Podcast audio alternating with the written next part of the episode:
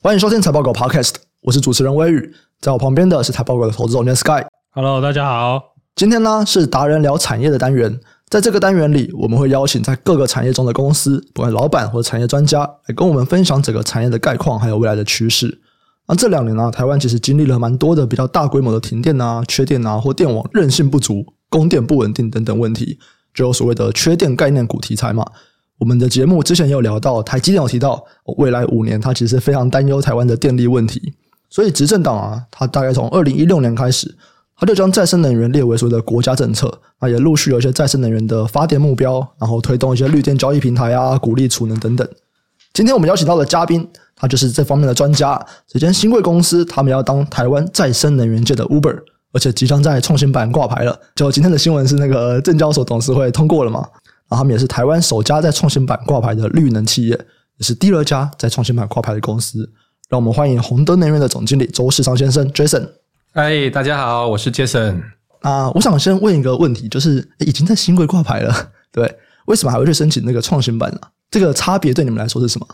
呃，申请创新版主要是也是响应政府的政策，对因为这个再生能源它其实是有一些行业特性的关系，嗯所以政府希望打造这个创新版，就是像是美国的 NASDAQ 这种概念哦哦嗯那就是刚好这个台湾现在绿能热，对，嗯哦，那很多公司都想往资本市场去募集资金，嗯啊、啊，所以本来也是想直接走上市。经过跟交易所的团队们沟通了以后，他认为我们这种比较算是新创的公司嗯很适合上创新板。那我们也响应政府的政策嗯啊，上创新板它也有一些好处啦，就是说它有一些呃上市的门槛调整啊。第二个是上市之后，它其实是一年后就可以直接再转一般的上市。哦对啊，对我们来讲，呃，现在需要很多的资源、资金来支持公司的发展，所以我们也就顺着政策。嗯，之前我们 podcast 有提过嘛，就是因为其实台湾的目前上市柜的政策有一些是不管是什么关系人交易啊，或者什么的比重，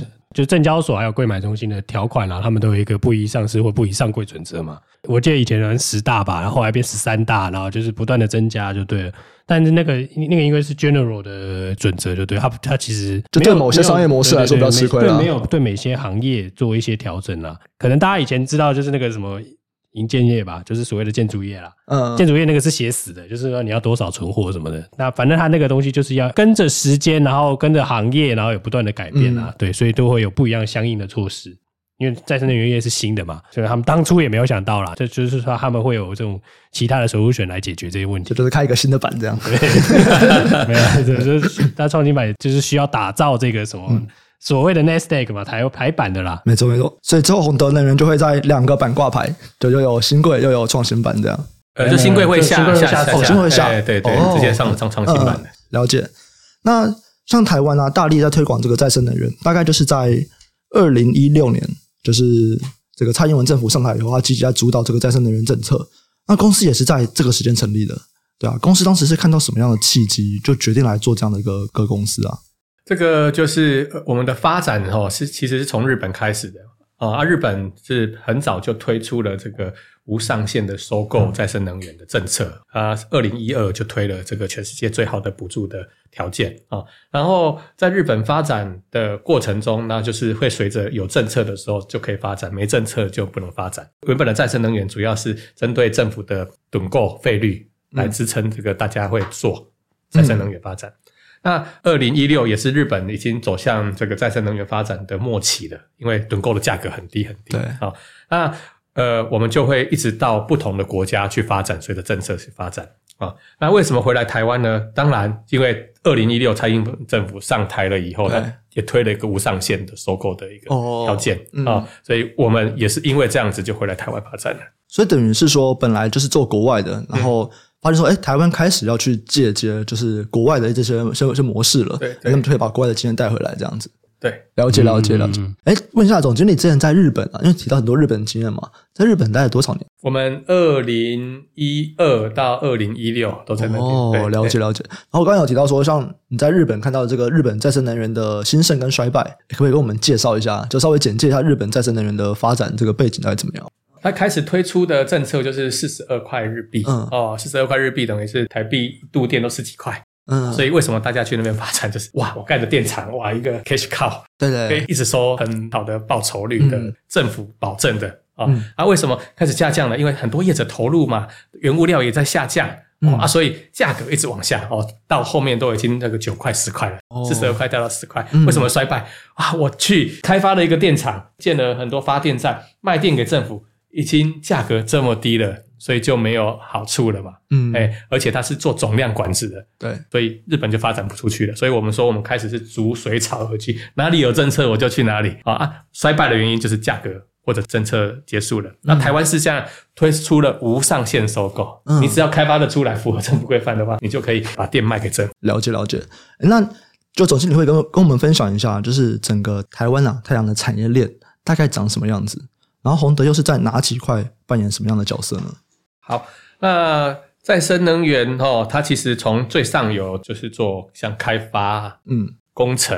你说啊盖中电厂吗？对对，盖电厂，嗯对，应该说最上游是开发业，哦，开发业，哦，嗯如果中游其实是做组装业 E EPC 嗯啊、嗯，下游是叫做售电力，你可以定义成电力平台或者是售电平台都那可以以。现在来说，就是台电是最大的，对对，哎啊，所以如果从上中下游来分析的话，最上游是开发土地，对整合权利，对哦啊，中游就是做组装，哎组下游装是主要具体在做什么事情呃，比如土木啊嗯，机电整合啊、 ？OK，嗯，哎，然后变成一个这个 IPP 嘛，是是是，所以我们就是从一间公司可能要去整合一些土地，把一些土地的所有权人跟他们沟通好，对看看看是买过来或合作，嗯，然后这是上游在做的事情。对，中游就是说，哦，那我们来开始来，我们有土地了是，那我们接下来就是把一些做工程对对做工程嘛，去盖这个厂房啊，盖一些发电机啊，对对发电设施，对对然后下游就是在卖电。对对。那洪德主要是在哪几块扮演什么样的角色呢？好，洪德其实因为跨入这个产业最难的，其实从开发开始。那所以洪德当初在日本学的经验是，你要跨入产业，不能从这个比如说做 IPP 啊、嗯，的这个平台也没办法，你从 EPC 切入，其实也是会有不是价值的核心啊、嗯所以我们就从开发业开始啊，然后开发业其实是有一些 know how 的啊、嗯比如说你要去判断土地变更的可行性嗯啊。嗯啊、要去判断馈线啊、去判断这个技术设计哦，电路的设计。嗯哦，那洪德在这个时候在日本哦，有一些这个叫做 t u r e k 知道怎么整合土地。那回来开始，台湾的土地法规其实很明确，两公顷以下嗯，两公顷以上，嗯哦，它有一些土地的管制规则，我们就循着这样的管制规则里面去，把大量的土地进行开发。那开发完了以后，就遇到了所谓的农委会的七七事变，因为这个台湾的农地不能大量拿来变更做对 IPP，所以现在这个政府又把它演化成另外一种，就是余电共生，一地二哦用，哎、嗯啊，所以在这边你就必须这个叫做水平整合，水平整合里面从刚才讲懂土地的，对，懂环境生态的，懂机电的，懂土木的，到现在还要懂养鱼了，嗯你才有办法做水平整合。嗯哎，洪德在这边就是我有很充足的团队去做水平整合，对，然后遇到不同的问题，我自己 in house 都有人去判断怎么做。可以做到很专业，嗯哦，所以才会有大量的这个 pipeline 哦。我们一直在我们的对外的说明去讲说，我有一点五个 gigawatt 的 pipeline，啊、嗯 p i p e l i n e 的支撑就是说，哎，类似在手订单的概念，哎，我可以到二零二五每年都会有足够的这个动能来支撑公司的发展。如果我从 EBC 切入了，那我要等别人愿意给我单啊，别人的土地开发完成啊，才可以继续有这个动能美的成长。所以一点五 g i g a w a 这边都是在说，哎，我们要开发的这个就是已经在手的土地。对这对样对，是是是。诶那刚刚有提到说三个阶段土地开发最难，这个难的点是什么？哦，土地开发难的点是这样，因为你要有思维嘛。比如说第一阶段我们在讲，我们想把土地做变更，你要去思维怎么做土地的敏感性区位查询，你要懂哪一些是低地力，低地力，就是类似不利耕种地的边缘嗯，啊、因为可能下面都是石头对、石砾的地，对种不出东地西啊来层。地层下陷区那些地层下陷是是另外一种啊，不利耕作地又是一种。就为什么要看不利跟坐地，这有什么差啊、啊，不利耕作地就是土地的利用已经很低的价值了，对啊，你不可能去种高经济的，对对，那个是是有一些先天的嗯问题。啊，农委会我们进行农地变更更的时候，农委会它有自己的思维啊，哦你不能把优良农田拿来做做变哦更、做光电嘛，啊，所以在这边的土地法规里面，你就必须顺着一些政府的思维去判断，我要去找哪里的土嗯地对，对，哎、啊，这个就是差异嘛，哦这个就专业。嗯，哎、我要找盐滩地，我要找不利耕作地。呃，当初还有，其实还有还有一段是这样，就是说没有太多土地，大家没有太多思维下，有一段是说有一个容许规则法规里面有针对每一个地号里面可以拨六百六十平方米的嗯，土地来做光电啊哦。那政府的美意是说，以前这个土地都是拿来做农作哦，啊，可是因为农作的波动价格很大，嗯，哦，那拨一小块地，一公顷里面拨了六百六十平方米的土地来做光电，那对农民的好处是，哎，它有一个主动而且稳定的收入。嗯万一这个农产品波动的时候，对它还是可以维持长期哦的农作。对对呃啊所以应该开始说是还是六有一个一个收入来源，对对这样对子，嗯啊，六六百六十平方米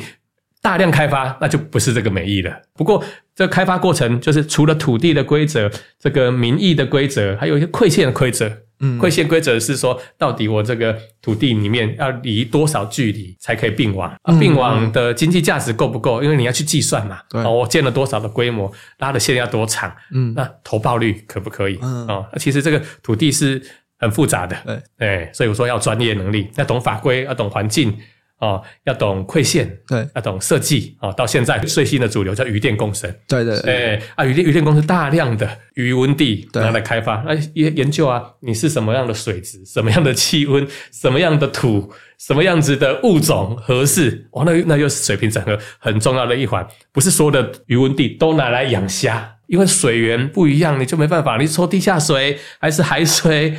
还是接雨水。还是灌溉水，那每种水质你都有团队来做整合啊，你才会敢去开发这么多土地，嗯做好规划，那会有变成一个 proposal 来做这个 IPP 这样子。我们上次去拜访公司的时候，我印象很深刻的一点啊，就是公司做鱼店共生以后，因为要养鱼嘛，对不对？干脆开了一间就是卖鱼的公司，是是是，对我们成立了一个新源渔业，想组成一个渔业台湾队的概念。那、为什么要做这件事情呢？就是因为政府的管制规则里面很明确的说，必须维持养殖四十二十年，啊不然就要撤照。哦嗯，哎、那所以回来洪德最擅长的还是把专业的人才进来。我们要做这个事情，就把专业的人找进来以后做水平整合，有人负责养，有人负责管，有人负责销。哎，把它整合好以后，鱼电共生就是我们的合作伙伴，有很多寿险，他就安心。嗯，哎，而我们一定优先照顾原养殖户，原本的地主，我就把基础设施做好了。对，啊、我加固了土堤，我做了很多英法进去，会让这个原本养鱼的风险降到最低。嗯，哎，我不用跟他争，因为我希望渔民继续养。对，哎，啊，所以我们做好了渔业设计以后，养鱼就风险更小了，太阳能的长期发展的可行性就越高了。哦，所以其实在做鱼店共生这边，就是你们是去开发，可是原本在养殖的那些，就是养的那些鱼，还是由原本的农民去，对对对，我会跟他规划沟通，说嗯：哎、我觉得你这边池里面原本的水源怎么样？那我帮你改成怎么样？多了一个蓄水池哦啊，你每年不用推土、啊，你这个物种你养了以后，我帮你找到一个，比如说很大的渔产公司固定帮你收啊，因为它原本可能都是小养殖户啊，嗯对一个人就比如说五公顷、十公顷，那我现在聚集大家的力量，帮他谈一个好价格，我就是做一个管理者的角色啊。如果你不养没关系，我有团队可以接着，因为开始的设计规划我们就跟你充分沟通，对，那、这个语言就需要团队的专业能力来跟他沟通，因为我不懂养殖啊，我懂的就是光电对啊，所以聚集不同的专业，把它做水平整合，嗯。大家就可以把这个事做得很专业、很长久。哎、我突然有个问题，蛮好奇的，因为总经理是从日本做回来嘛，对不对？是，所以都是在做开发，呃，应该说我们知道整个产业的 value chain 对在哪里，嗯哦啊，所以你会从日本学习回来以后，哦嗯你会看得到 top down，、你会知道，哎。这个未来眼镜嗯供需产业的脉动是怎么样？所以你回来你就会有思维，跟别人不一样。所以有人会从开发业踏进去，像我们有人会从 EPC 踏入，哦有人是想从资金方做建平台开始，嗯大家会有不同的思维，嗯哎，那我们踏进去的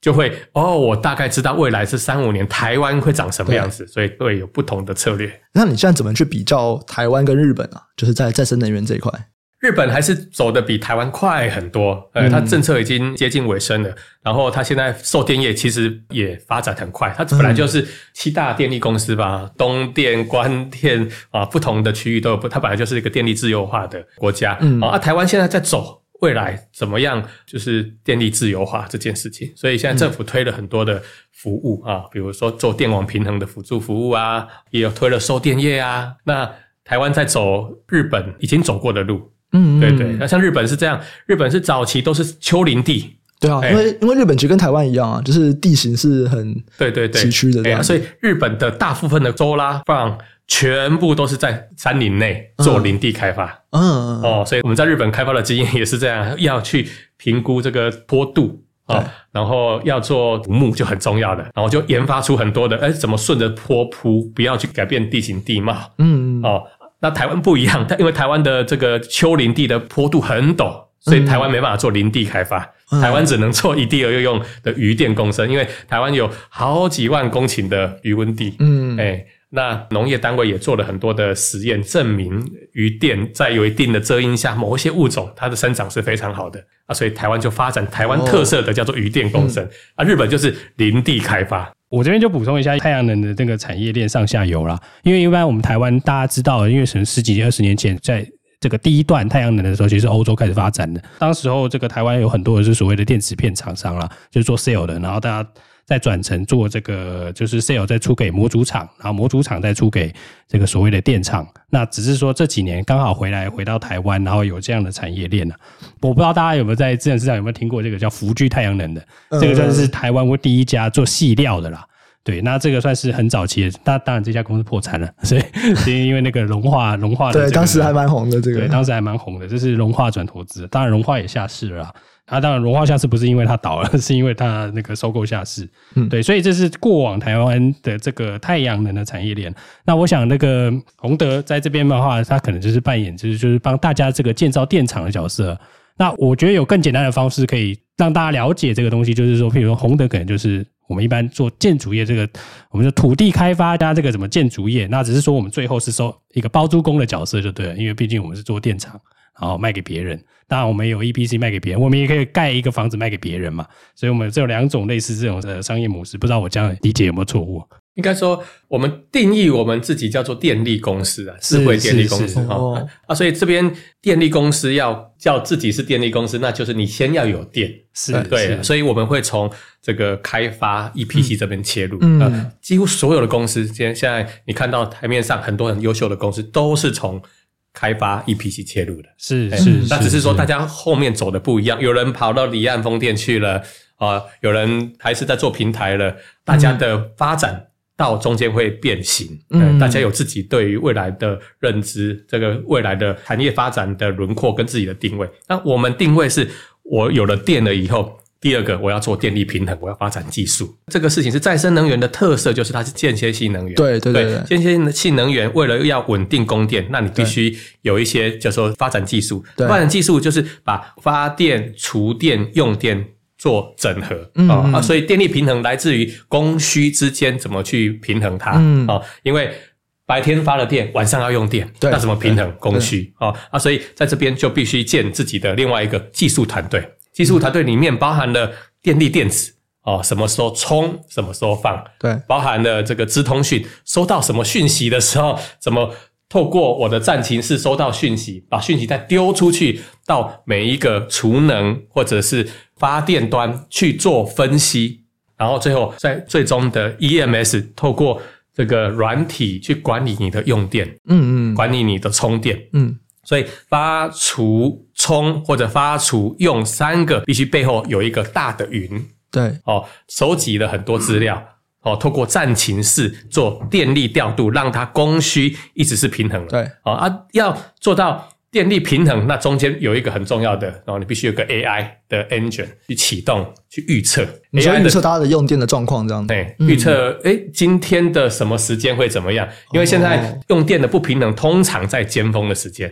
嗯啊，所以你要去排程啊，我晚上七点会有多少用电来？嗯然后这个频率的稳定，你必须在提前做准备啊。现在台电推了叫做辅助服务，嗯对哦，是调频辅助服务，就是当它缺电的时候，我把我的电输给台电，嗯让它在最后的空虚里面是平衡的，不会全部都跳电的。啊、所以洪德在这里是说，我们转型发展技术，呃，我们公司不再是所谓的 EPC 开发公司的，因为大家对于这类的公司都是认为，哦，那你就是工程公司，都是就认是识接一专层案这样子对对对对对对，哎，那、我们现在发展技术，为什么我们之前在媒体上有很多的 announce 说我们要建储能站，对，都是在讲这件事情。嗯哦，了解我建的储能，我背后有个战情室做电力平衡，哎，我嗯们要发展技术很重要。啊了解了解，所所以以这个也跟这个能源界的 Uber 算是同样的概念，是不是？就是做一个平台的概念。对，所以它是一个透过刚才讲收集很多用电的资料、发电的资料、储电的资料了以后，因为我知道我多少库存嗯对在嗯储能里面，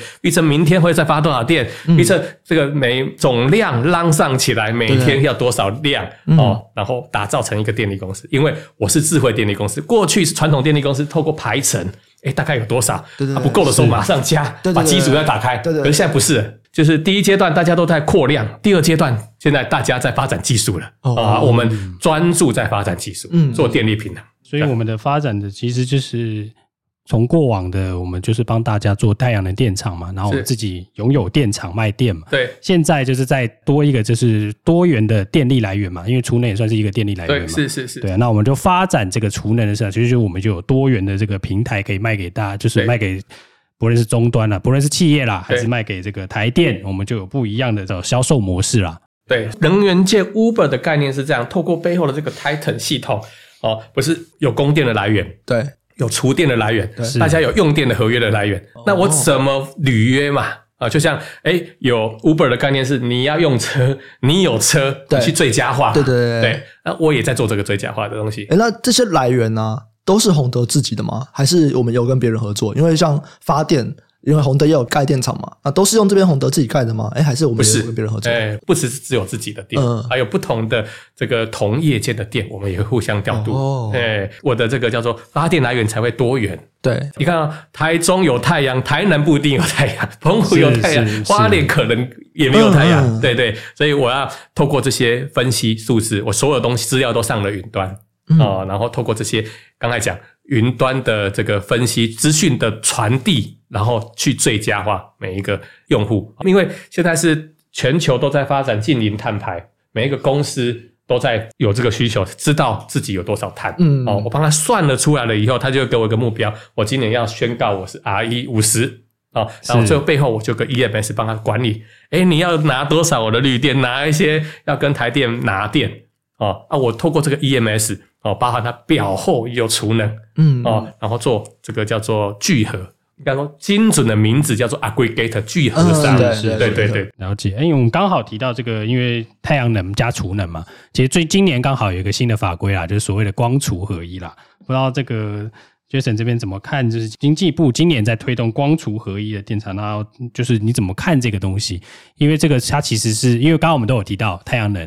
然后有提到储能，那它现在就推了一个二合一的。对。对那这个不知道您怎么看这个东西哎，？等一下，Sky 要不要先解释一下什么叫做光储合一哦啊？光储合一就是这个， 就如字面上所说的，就是他说你太阳能要就可以加建一个储能，所以然是后他又给你一个优惠的费就用。是我直接在太阳能板旁边就盖储能，就是放电池这样。他是说要是重新申请馈线啦，但我看很多人是本来的规划是说可能可以共用馈线啦，但这个东西我不确定啦，嗯所以也想要请教一下这个 Jason 这个地方。好，就是光储合一，它的主要的 purpose 是这样：电网大部分的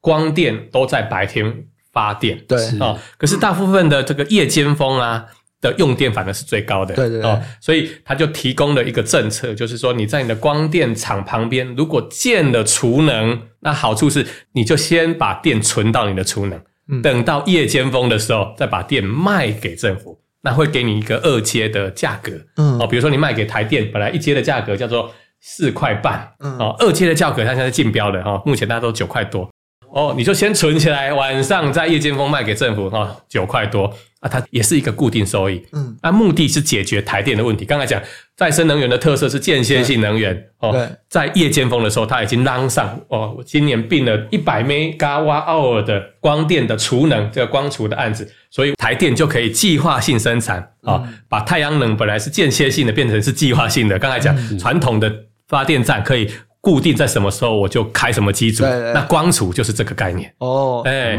解决间歇性能源，哎，所以一定会比纯粹只做光或纯粹只做储能的费率好就对了。对，它是固定收购的啊。刚才讲，呃，调频辅助服务 AFC 这边是竞价值的，哦对，所以需要那个所谓的 AI 系统来帮你竞标嘛，因为我看那个竞标的是什么呃以秒来算还是什么以毫秒来所算以哎但？是这样，你必须在台电给我指令的时候，嗯我的暂停式的目的是台电给我多少指令的时候，我要在几秒内对，要给给他他电。哦，它需要考验你的管理能力，怎么管理？为什么要电力电池呢对？你要去管啊，什么时候充，几毫秒内哦，或几秒内，我必须把指令执行，然后把电供给他。对，哎，是要、不然整个台湾会整个啪啪啪啪啪全部都跳电了。所以其实也是台电不太想管这一块啦，就代表说，因为台电过去这样子嘛，哎，我缺电我就是开机组，对然后对对就会有电。是可是明明再生能源就不是，那个是看天吃饭的。是是是然。后他就说、哎可是我还是想要，就是我我按一个按钮就要有电，怎么办啊？不然这个东西就给业者来想办法把它解决，你们自己把它储起来。啊我按因为它一个按钮需要资源嘛，啊、资源是说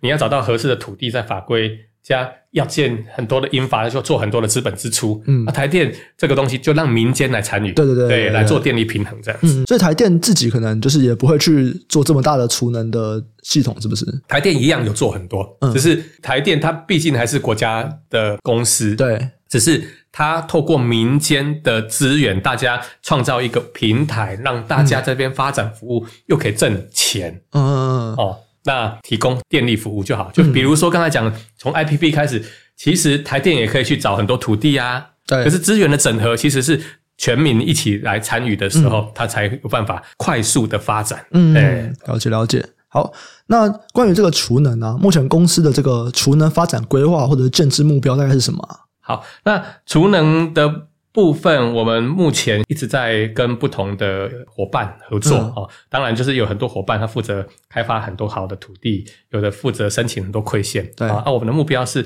希望在这个储能，我可以透过跟很多伙伴的合作，他们持有这个储能暗场。透过我的技术发展，透过我的战情是来管理大家的这个储能的资产。嗯，哦，所以我的目标定义是说，我会发展这个储能的这个品牌 SI 的品牌。嗯哦嗯，现在台湾有很多好的品牌在台湾，不过都是比较是外资的品牌。对，然后我们想做一个储能的台湾的品牌哦，嗯哎是对啊，主要是哎，其实台湾的这些技术人才都很优秀，也很有幸的，洪德把这些人才都。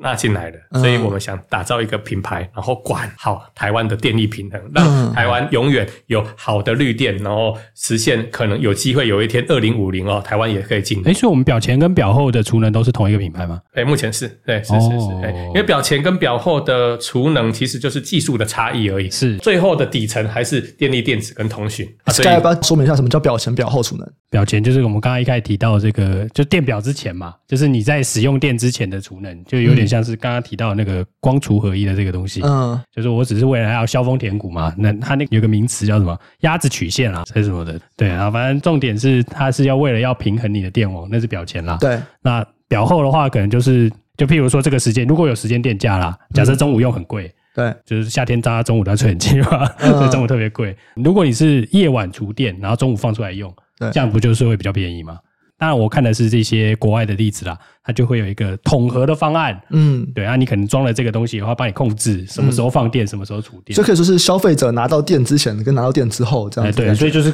表前表后，就是电表之前，还有电表之后嗯啊，嗯嗯，了解了解。我解释一下这个刚才讲的这个表后，表后有个市场叫做虚量反应，是啊 DR（Demand Response），就是嗯说电力的平衡有一种叫做提供供给哦嗯，达到电力的平衡，对啊，有一种就是说减少需求。对对对对对啊，，所以在表后通常有一个叫做 DR，就是当电力不平衡的时候，哦，你不要去用台电的电，对哦，那个有一个技术叫解联，不要跟台电连线了，然后去拿你家的储能的储能电，电哦，哦啊，台电会给你 rebate。嗯嗯，哎、那个是电力平衡的一个手段。是哎、啊，国外其实很成熟的。哦是是啊，还有一种哦，现在日本就发生了，嗯就是说中午大家都在发电，那这个频率不是就会往上了吗？因为大家都把电灌进去了。啊是对是对对是对是哦，那他会说这个叫做负电价时代来临了，为什么呢？哦你要把你的电冷气从二十五度调到二十三度，因为调这样你是用电就多一点，对，哎，我再给你钱，所以这负电价时代未来就会所发以生是。哦叫大家多用电的对嘛，，跟就是为了要不用平衡那个电网的对对稳定，嗯对因为频率上去，机组会坏掉啊。嗯，呃嗯啊，所以日本是这样，鼓励中午用电不用钱。负电价时代，当再生能源的比例到一定的程度的时候，就会有嗯这个市场的变化。是是是，哎、你懂这个逻辑吗？嗯对哎我懂我懂你你用电不用钱，对，哎，这个日本现在已经啊，因为日本的再生能源比例已经到二十趴了，所以有一些特定时间呢，一看到、所有东西都好天气啊，不是机组就啪上来了，哎啊，所以光储也是这个概念嘛，是啪上来赶快收起来，不要进到整个大的 pool 里面，是是，嗯哎，所以回来洪德在发展技术，对电力平衡的技术，对哦，AI 哦，我们是一个科技公司，哎，这样子，哎，对对，对所以你日本光破二十趴就有这样子的现象了，台湾也是目标是二零二五也要二十趴嘛，是是是。所以可能也会有这样子的状况出现，对，就是说你刚才一开始在提哦，现在政府希望建好这个电网的强韧性，对这件事情，对对就是说那要强韧性的基础，就是说你要应付很多电进来或者很少电的时候，对对对对，哎啊，所以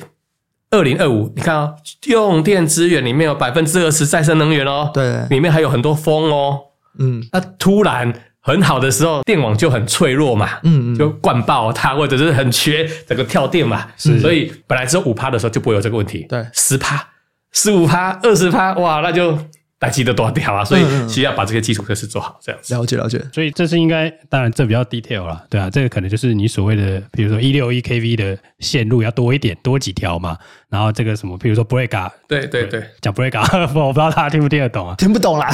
换路器啦，保险丝啊，但大型保险丝它 OK，不是那个可以嘛可以可以 GIS 开关嘛，对对那对我都讲 break，啊 这样比较简单啊。 对，那像断路器这些的，其实是目前政府在强韧电网投资的原因啦。但其实真正来自原因是因为再生能源的蓬勃发展嘛，所以导致了电网有上上行跟下行的波动嘛。因为我们知道过往台电都是那个现在应该是七输了吧，还是八输输电计划都是南北向的对对对对输电嘛，然后都是以那个大的骨干三四五 kV 的这是是个是电缆为主啊，对啊，所以现在也因应了这个再生能源的趋势，所以这个政府就提出了这个就是所谓的强韧电网啦，嗯就是其实也是为了要让再生能源比例在在我们的这个电力比重可以逐步拉高啦，这样我们才不会一直跳电。嗯，哎，那像刚刚有提到了说，我们可能从发电啊到这个平台储能的平台，可能都会有很多跟其他同业合作嘛。诶那卖电这边呢，就卖电这边又是怎么样的一个运作模式？因为在过去很多人就是发电以后就是卖给台电，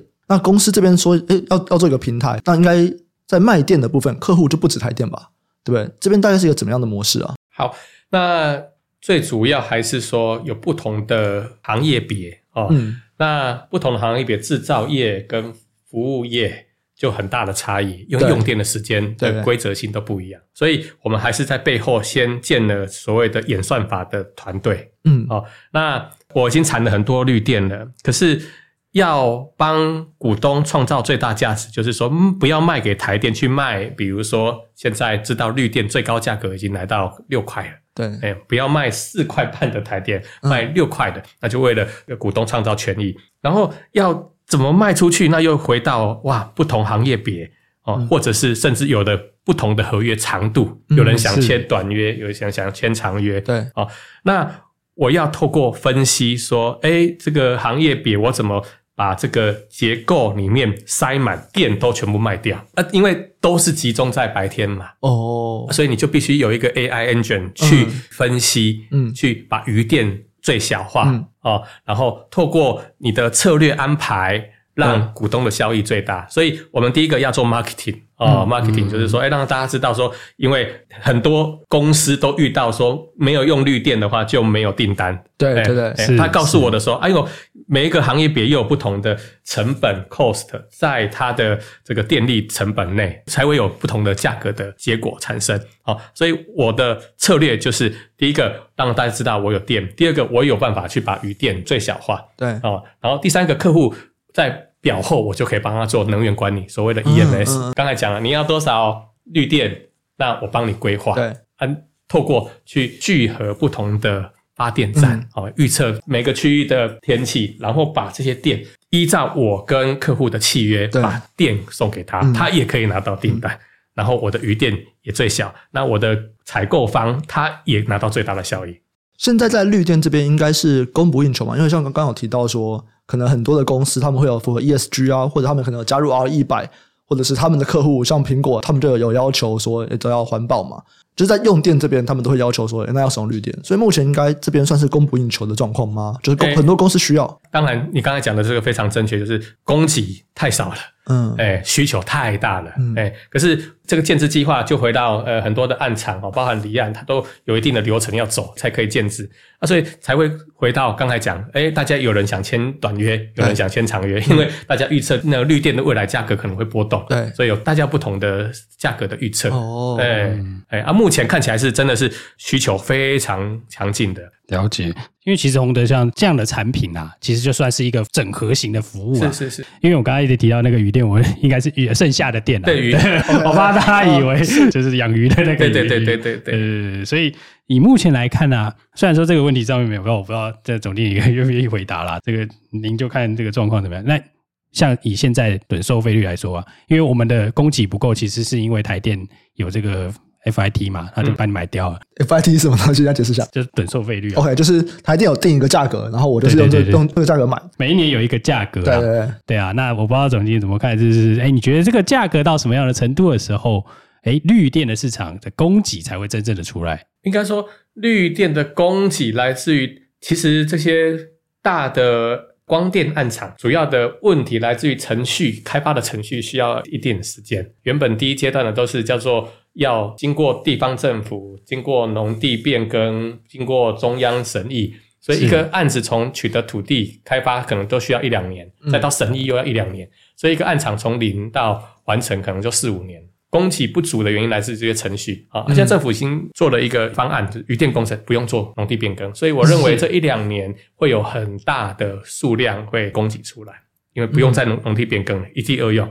呃，审批的时间变短了，对哦，原本可能要三四年，现在变成一两年，就很多的案场就可以完成。哦，了解了解。因为刚刚我们提到这个绿电的价格啊，其实是非常好的，因为我们也有提到说供给是不足的嘛，是对啊，所以如果缩短开发的时间的话，其实对供给是有利的嘛。对那现在卖绿电的价格又优于这个卖给台电的价格嘛，对啊，所以这个就是很有利于就是类似这个平台商的发展。是，了解了解，诶那像我们有在讲刚刚说，在各种土地上面，你要开发土地都要跟政府沟通。其实我蛮好奇这个，就是跟台湾政府跟沟通，还有跟日本政府沟通这两边的差异是什么？应该说回到台湾特色，台湾特色就是说，因为土地是稀缺资源，对，啊，所以政府也在想办法说怎么符合各方这个利害关系人的嗯最大公约数对的这个概念、嗯啊，所以台湾政府就是也花了三四年才有这个余电共生的出来，然后在日本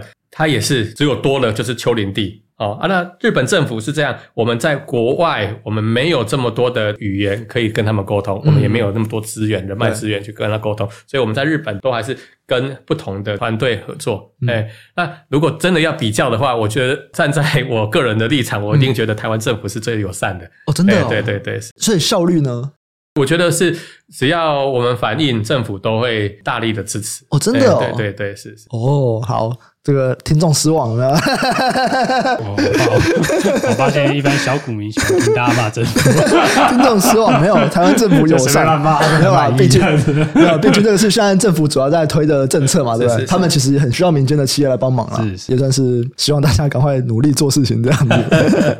对，好啊，那我们刚才有提到说，可能在现在因为这个间歇性的发电，然后一下子有很多的电进到电网，那这个电网可能就会比较脆弱嘛，我撑不住，突然有那么多的电进来。那最近台电不是有一个强韧电网计划吗？嗯对不对，哎，总经理怎么看这件事情？这个就是说，因应再生能源的比例提高以后，你必须透过什么样的基础设施来做电网的稳固啊、哦嗯那储能哦，或者是刚才讲的很多的特高压的这个基础，一定要完成。啊嗯啊，那在政府在这边就是也在协助我们业者，因为哇，我要开发很多的这个土地出来，没有馈线可以并网，嗯，那也是问题。所以政府在这里其实推了很多政策，比如说刚才讲储能政策，比如说共用升压站政策嗯等，都是为了让再生能源的比例变高，然后我们可以宣示说，哎，台湾有一个政策目标，什么时候会近零碳排嗯啊？所以政府在这边其实给民间很大的支持，才有可能推动百分之二十的第一阶段的目标达成。所以看起来要做的事情其实蛮多的，对了，啊是是是是，再来是这个竞争的状况啦，因为其实我们这几年看到，就是我们不能说只有太阳能产业，我们就说太阳能跟储能好了。那在这一块呢，其实有蛮多本来不是在这个做太阳能的相关生意的厂商啦，那包含可能是模组厂他们往下做嘛，像联合再生，或者是像是这个安吉。对，安吉本来是模组厂嘛，那有嗯他们也有做一些太阳能电厂，中兴电他们也自己下来持有蛮多的暗场，甚至是那个加油站，像北基，就是他们是什么三 D 集团嘛，他们有一个什么三 D 能源，其实有蛮多这样的就是相关行业，但不是这个直接是原本是在这个行业的这个竞争者加入了。那 Jason 怎么看这个业务的竞争？在这个状况下，那我们在这样的竞争状况下的利基又是什么？对，好，所以所有的公司都想投入这个行业哦，因为太阳能资产、太阳能的电站其实是一个很稳定的，不管是营收来源啊、利润来源都是。嗯，那大家会投入，也来自于大家都有自己的供应链的要求要进来啊、哦。那因为太阳能电站的门槛其实就是资本障碍而已，所以大家都会投入。嗯对哦，那也回到刚才讲的，所有的公司都是从 EPC 或者是持有电站切入。对哦，比如说刚才讲安吉联合再生，因为它本来就卖模组嘛，切进去它就造成它有很好的产品的出海口。对，哦，那竞争那就回来，大家有不同的策略啊、有人就继续收电站，有人就是往 EPC 想去帮人家做。哦，嗯那宏德定义很清楚，我想做的是电力公司，所以大家对于未来都有一些预期。对，对，嗯哎那电力未来的发展，我们认为电力平衡很重要，嗯技术障碍很重要。嗯，哎、所以在这个未来的竞争，我认为很强调必须要发展技术，把人才留在公司，嗯那你才有办法有差异化。嗯，哎、是啊，太阳能电站一定是某一年就会慢慢的萎缩了，因为大部分的土地都开发完了。嗯了解，哎、一定是往可能比如说地热啊，哦，现在有很多的、嗯其他的来源，的来嗯源哦，让再生能源比率再往上，那发展技术很重要。所以就是来看的话，是说我们的竞争其实已经不像是他们一样，这是在产业链的某一链去做竞争了。是是因为其实听起来就是一个算是一条龙啦，因为我们已经有可以做到电站嘛，然后又可以卖电给这个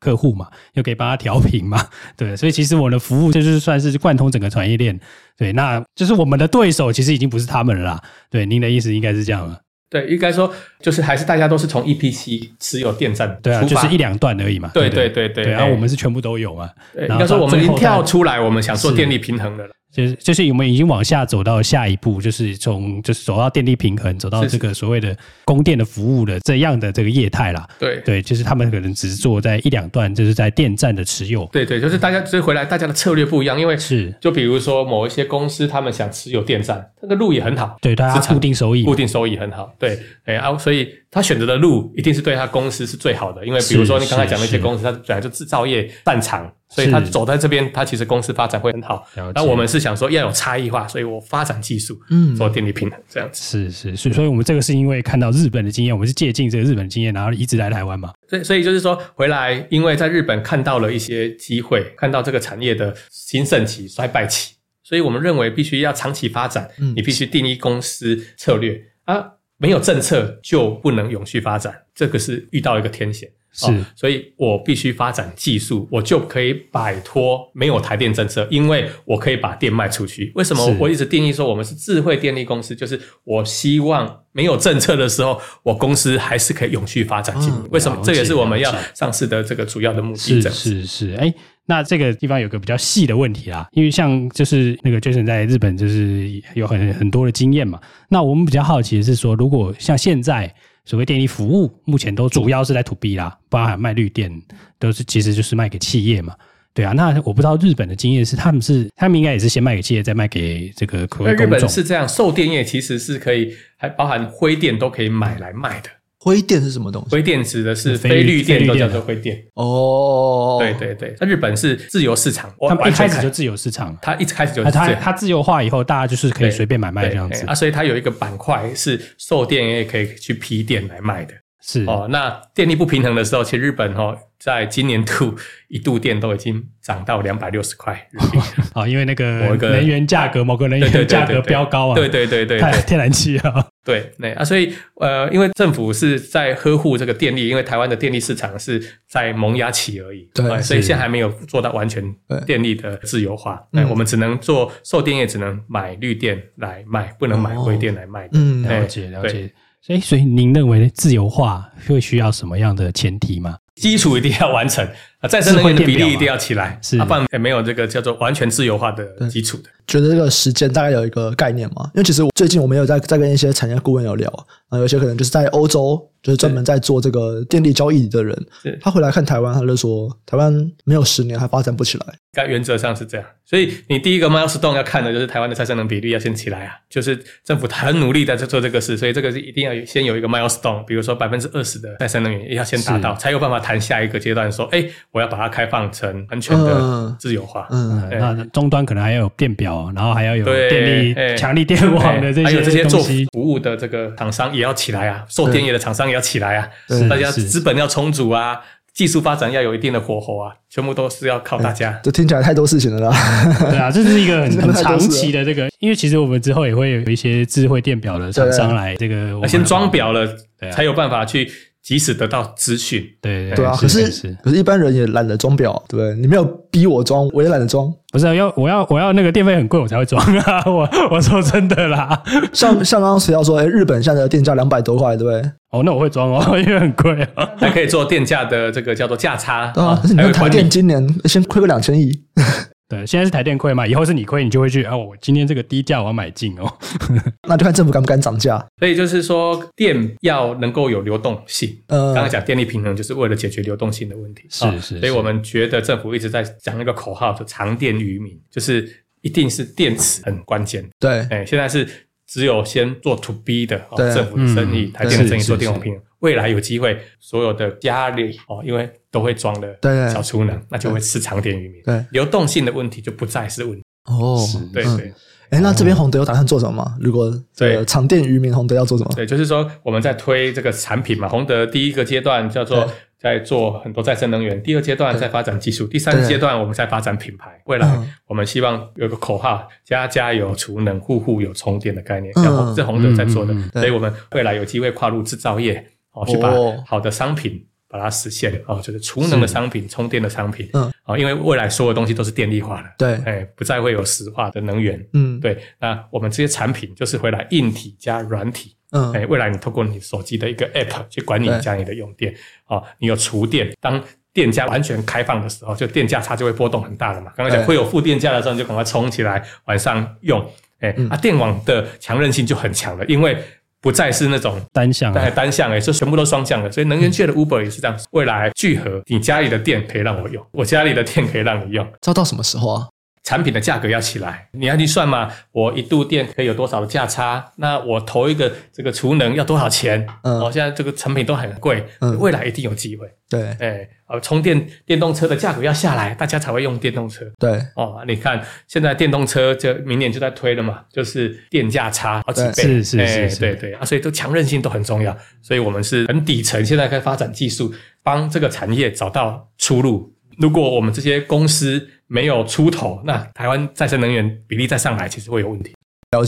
好，那最后再请总经理一个问题啊，因为我们的节目啊，听众都是对投资比较有兴趣的人，那我们这个单元都会有一个问题，就是说想要问总经理说，如果投资人不管是投资宏德或者投资这个再生能源产业，你觉得有没有什么特别要关注的数据或者是指标？对，就是最重要的还是毛利率嘛，哦毛利率哦哎嗯然后这一个公司的 pipeline 哦，嗯啊，或者它的发展策略嗯啊，回来洪德是以发展技术为主，那就去判断它策略是不是你想要的目标啊啊，嗯所以毛利率很重要嘛，就是嗯它这个公司的财报或者 pipeline 下的这个在手订单的结果，你就可以看得到它未来的财务的发展。嗯，哎，比如说像我们这个行业比较关注的，可能是在你资产里面向下有没有所谓的像是其他资产类，那个很重要，就是你有多少未来在接的哦案对子。哎，我觉得大概就是这自己。哇，这个已经是讲到会计科 目，有人不会，对，一般主管可能不太会讲那个。对 Sky 要不要来解释一下刚刚的这个其他资产的这个东西。我想知道这样应该是在建工程嘛？因为那是权利，你知道我哦，的意我思？是啊，我对知道，对我对，知道，对哎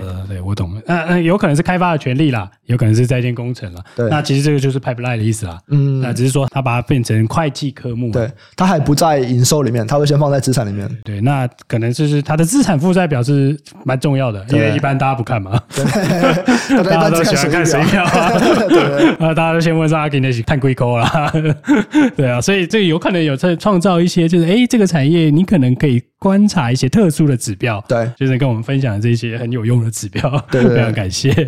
好啊，我们今天非常感谢总经理热情的分享，这让我们对这个台湾的再生能源产业啊，还有对红德能源都有更多的了解。然后红德也在说，想要做一个再生能源的平台公司嘛，从过去可能是在做开发，然后到现在要开始做技术，然后平台，接下来未来还会有这个售电这样子。对，那也是在台湾的这个智慧电网成熟前就先准备好这样。啊，再次感谢总经理的到访，我们这期的访问啊就先到这边。喜欢的听众朋友记得按下订阅，分享给你的亲朋好友，给我们五星好评。对节目有任何的意见或想支持我们，都可以多多留言。有业务合作的需求，都可以联络资讯栏的信箱。感谢大家收听，我们下期再见，拜拜。拜拜拜。